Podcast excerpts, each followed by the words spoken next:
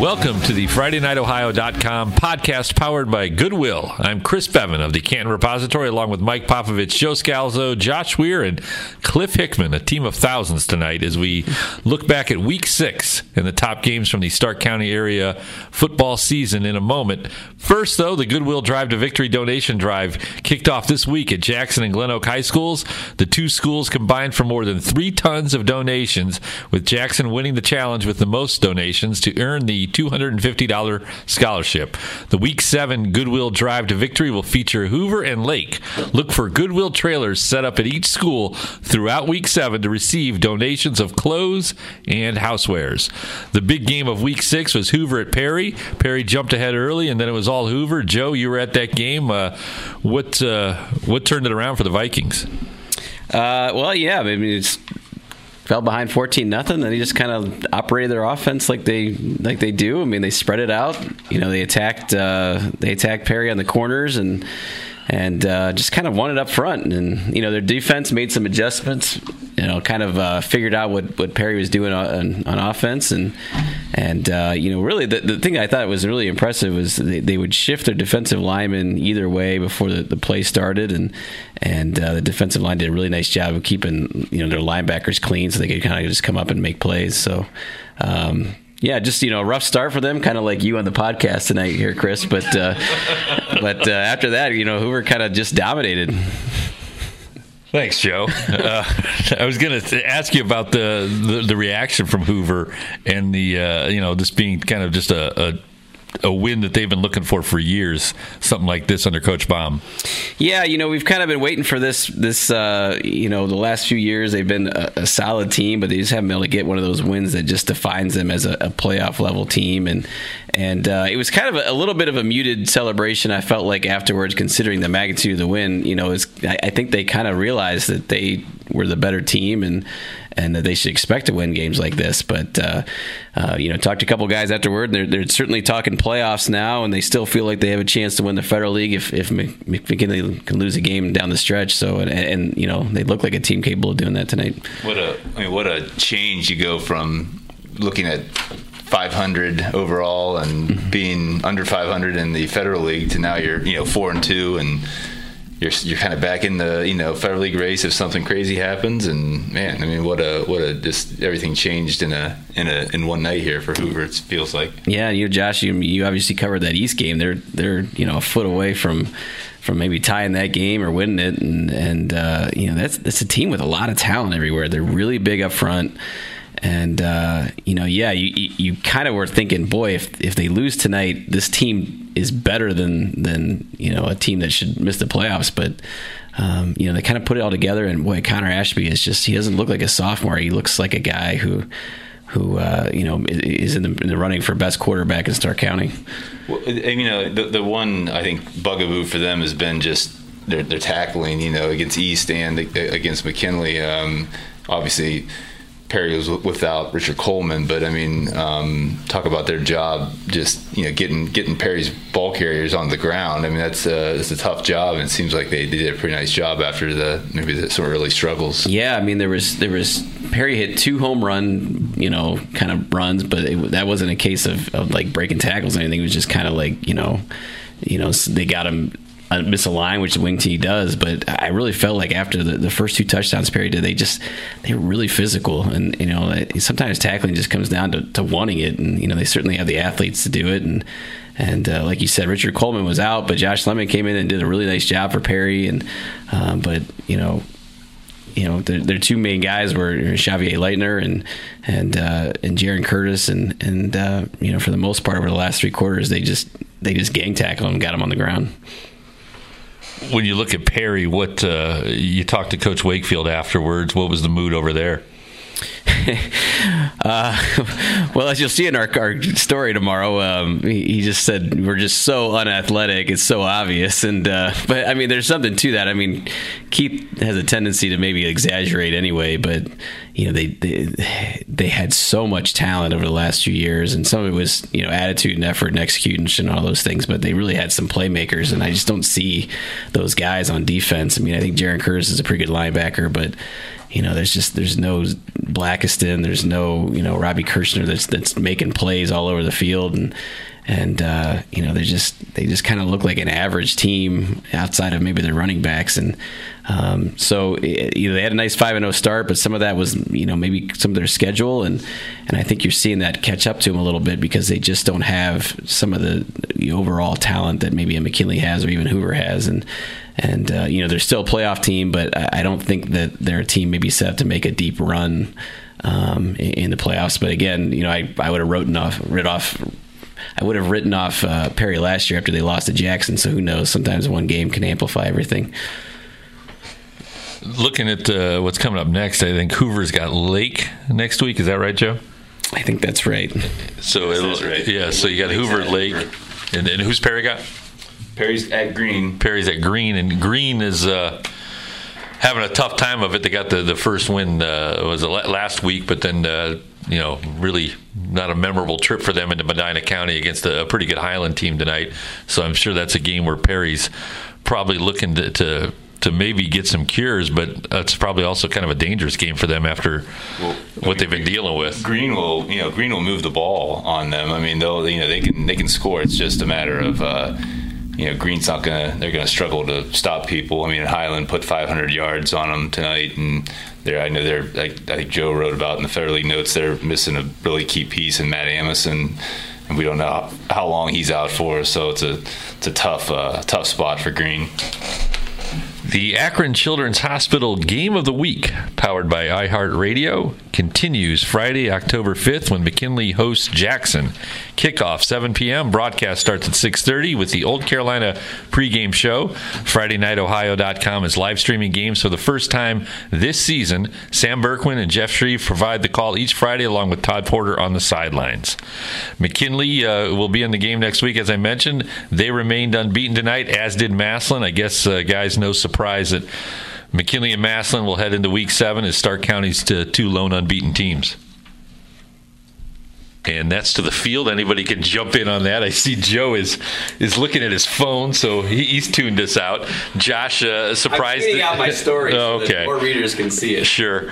Josh, any surprise that McKinley and Massillon are still uh, the two unbeaten's? Uh, well, maybe a little bit with McKinley. I mean, they, you know, you're talking about a team that was replacing a, a lot of uh, a lot of starters. I mean, basically, maybe three or four returning starters overall from last year's team. But, um, you know, it, it, was kind of apparent pretty quickly that there's a lot of talent on this McKinley team. It's just young talent. So they're, they're kind of growing up on the fly. And, uh, and obviously with Massillon, no, there's no surprise there with them. That's for sure. McKinley a 55 to 35 winner tonight at Lake and what was a, a wild game. And Mike Popovich joining right now. Uh, Mike, you covered that game, and you know you wrote that. Uh, pretty much anything that could happen did happen, and finally it was a, a fake punt that kind of turned the game around. Yeah, um, McKinley had to withstand a couple of late comebacks in tonight's game. Uh, you know, just when you thought they you had they had things control in control in the third quarter, Lake gets a long touchdown pass, interception return for a touchdown to get within seven.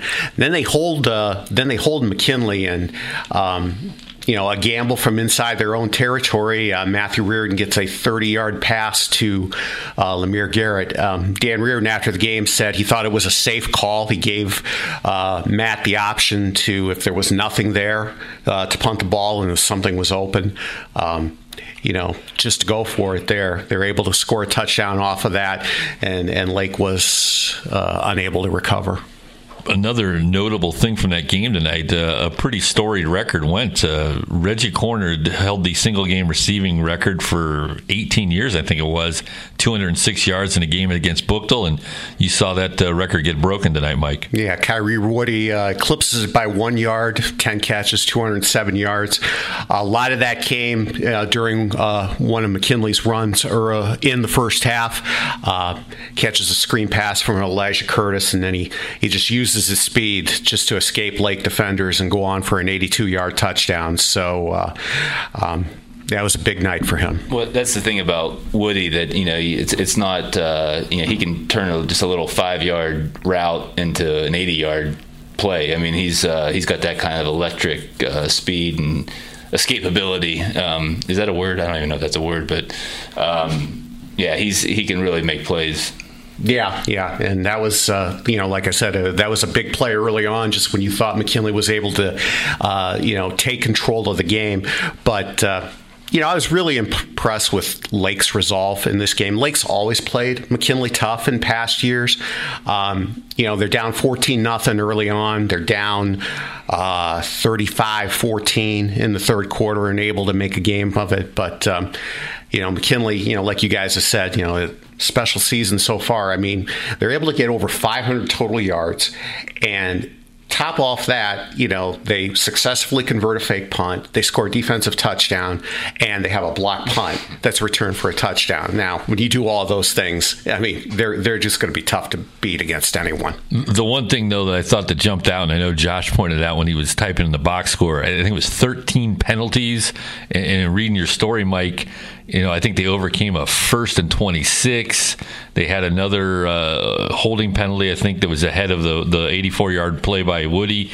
Um, you know, they're able to get away with that against Lake tonight. I wonder if that's the thing, though, that could be their downfall, not only in week 10 when they play Massillon, but, you know, against Perry. You can't afford those types of mistakes. And, and obviously, that would be something they probably want to really clean up. Right. You know, one thing, you know, Dan Reardon said, you know, they, they like where they're at record wise, 6 and 0. I mean, you can't get any better than that. You know, can they can they play better? Sure, absolutely. And that's one thing, you know, obviously they do want to clean up over at uh, Massillon tonight. It was the Tigers going to 6 and 0, 42 to 14 over Fitch. We keep waiting to see if uh, the Tigers w- would get challenged, and, and they kind of did despite that score tonight. They were uh, it was a 21 to 7 game I know in the third quarter, and I think it might have gotten to 21 to 14, and then uh, the Tigers put the gas pedal down and, and pulled away. Jameer Thomas uh, inching closer to that career rushing record. Needed 190 yards coming in, got 109. So I think a, a good bet that that record falls next week when they play. I believe it's East St. Louis um, from Illinois, which is a you know a, a, really talented team, and it is East St. Louis. So that could be another game where at least in the second half it, it should keep, should be competitive for the Tigers. Uh, anyone wants to jump in on this? Uh, how important do you think it is that Massillon does get really tested for four quarters before they you know before they see McKinley before they get into the playoffs?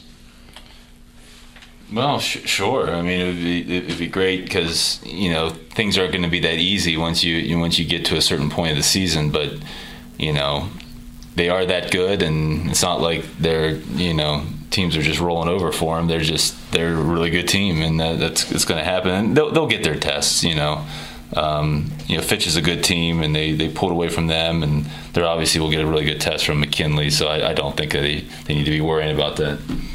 The Goodwill Drive to Victory donation drive continues in week seven at Hoover and Lake High Schools. Ahead of Friday's Lake at Hoover game, each school will have a Goodwill trailer set up to receive donations of clothes and housewares throughout the week. The school with the most donations wins a $250 scholarship.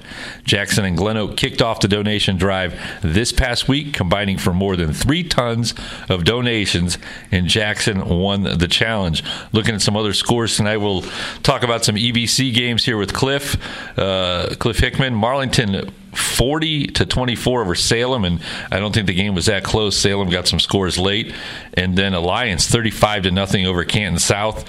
Uh, Cliff, those two clearly appear to be the, the top tier in the EBC, with with maybe West Branch uh, right behind them. It would appear so right now. Marlington was missing a lot of players coming into this game. Uh, wrote the story today. Four starters out, including their top two running backs. Found a way to work around it again. Uh, Blaine Himmelheber again did it all for Marlington. Caught a touchdown, ran for a touchdown, returned a punt for a touchdown. If there's more ways to score, he probably would have thought of them. But I, I don't think he can really do any more. Maybe a kickoff here or there. But. Uh, other than that, it was also a nice game for CJ Griner. Four touchdown throws for the Marlington quarterback. Mar Mason caught two of those. That's a guy they're re- relying pretty heavily on because Himmelheber has had to move to running back with all the injuries there, so he can't get out as a wideout as, as much as he would like, but they've had guys step up. This is the most points they've allowed to a team all year, Chris. But uh, again, some of that came on special teams right to start the game. It was a kickoff that uh, led to an early Salem 8 0 lead. And then you mentioned the scores late, but throughout the bulk of the game, Marlington had things under control. Then you look at Alliance. Alliance is really starting to form an identity, the running game. You had DeMarco Brooks tonight, a guy they were looking to jumpstart out of that committee early in the season. He got a couple touchdowns. Noah Durst Hawkins over 100 yards rushing. Uh, sophomore quarterback Brandon Alexander, a couple rushing touchdowns. Uh, big body there, six foot three, only a sophomore, only going to get bigger probably in the coming years. But it seems like uh, those are the two top teams right now, Chris. Can't their uh, alliance uh, over 300 yards rushing in that game tonight, and I'm wondering, Cliff, if you think this is uh, maybe the rest of the league seeing the benefits of the, the non league schedule that Alliance put together because it looks like once they get into league play, um, they're really firing on all cylinders. Well, not only that, I think Marlington's a, a, good example of that as well. Those are the two teams that really set out to test themselves as far as the EBC. Alliance more so than Marlington. Alliance's opponents only had two losses coming into, into tonight. Those two losses were to Alliance. So, you know, the quality of schedule there was great. Marlington took on Poland. They had some other uh, tough games in there. So, yeah, I think you're seeing those guys tested themselves and they're they're reaping the benefits. You may not come out with the win all the time, but uh, it pays off in those clutch moments. You're used to being under pressure. Alliance has uh, Salem next week, and Marlington will play host to Minerva. And like we've mentioned a couple of times on this podcast, uh, pointing towards that Week 10 showdown where Marlington and Alliance will play each other as they have in recent years, which could easily be for the first EBC title. A couple other scores of note tonight: Jackson 28 to 13 over Glen Oak, and Louisville, and what was a tight game at times, uh, pulls away to beat Youngstown Ursuline. Surprisingly, Ursuline un, or winless this year. Louisville 45, Ursuline 20. Uh, Joe Scalzo back on the mic over there, and what. Uh, I know you didn't see the game, but any surprises from from Jackson tonight? Uh, Glen Oak seemed to play him pretty tough.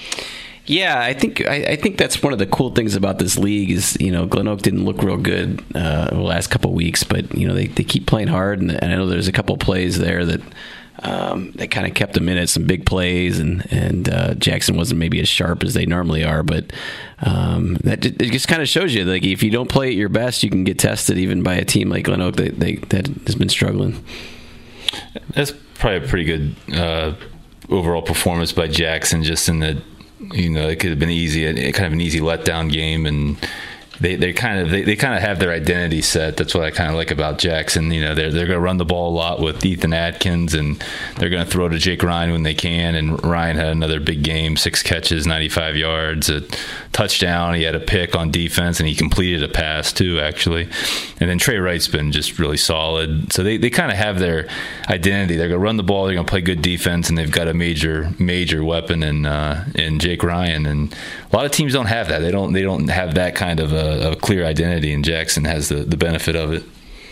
And yeah, I mean, just jumping over to Louisville, I mean, you know, yeah, Ursuline's been struggling, and, and that, that, but you know, again, that's that's a quality win. And you look, they got Mooney next week, they got South Range after that, Central Catholic in Week Ten. I mean, other than the Massillon game, I don't think they can probably beat them, but I mean, that's they can they can easily finish the season three and four and sneak into the playoffs, and, and, that's probably something that we weren't thinking about, you know, when they were heading eh, after that zero oh and three start or mm-hmm. one and two start. You know, you gotta you kind of root for Louisville this season with all the circumstances around them. I know we're neutral here, but it's like, man, you know, you, you, with with everything they've been through as a school, as a program. Um, man, it'd be nice to see that team get rewarded a little bit at the end and earn their way into the playoffs. Yeah, and they, I mean, they put together, the schedule together. There's no bad teams on there. I mean, I, I know that it's, it's, a struggle to find ten people that aren't, you know, from Dayton or Cincinnati, and, and you know, it's a good mix of.